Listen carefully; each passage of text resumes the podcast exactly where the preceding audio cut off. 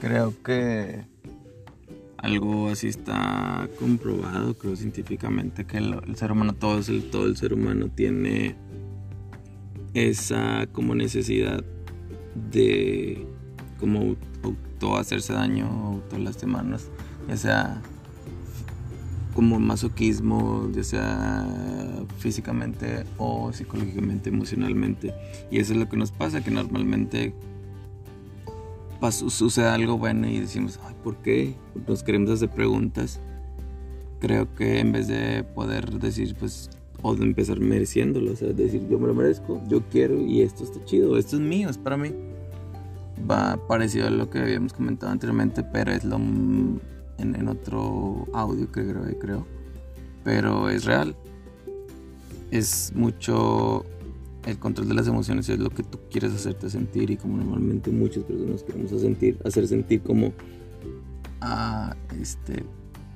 pues en el daño, en el autoinfligirnos. Y pues no sé, quisiera decir que es bueno que te pasen cosas agradables para tu vida, para tu cuerpo, para tu mente. Te las mereces. Si estás o si están esas cosas ahí en ti y para ti, que son para ti. Y pues un poco de minutos. Chao.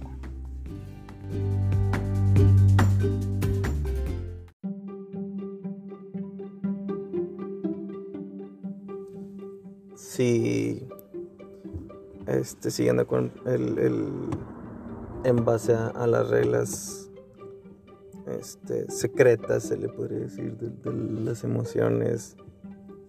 Si no existe miedo y eres feliz, son dos reglas básicas en las que te puedes basar si llegas a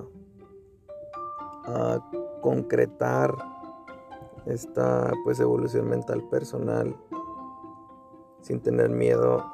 Es en general, puede ser el miedo que exista, el miedo que tengas, luchar contra ello, derrotarlo y sobresalir. Y si eres feliz, igualmente con lo que eres, con lo que sientes, con lo que piensas, con lo que dices, con lo que ves, con tus actos, es un aura, una energía que te rodea de eso, de esa emoción, porque eso es lo que atraes a través de ti, a través de tus emociones. Chao.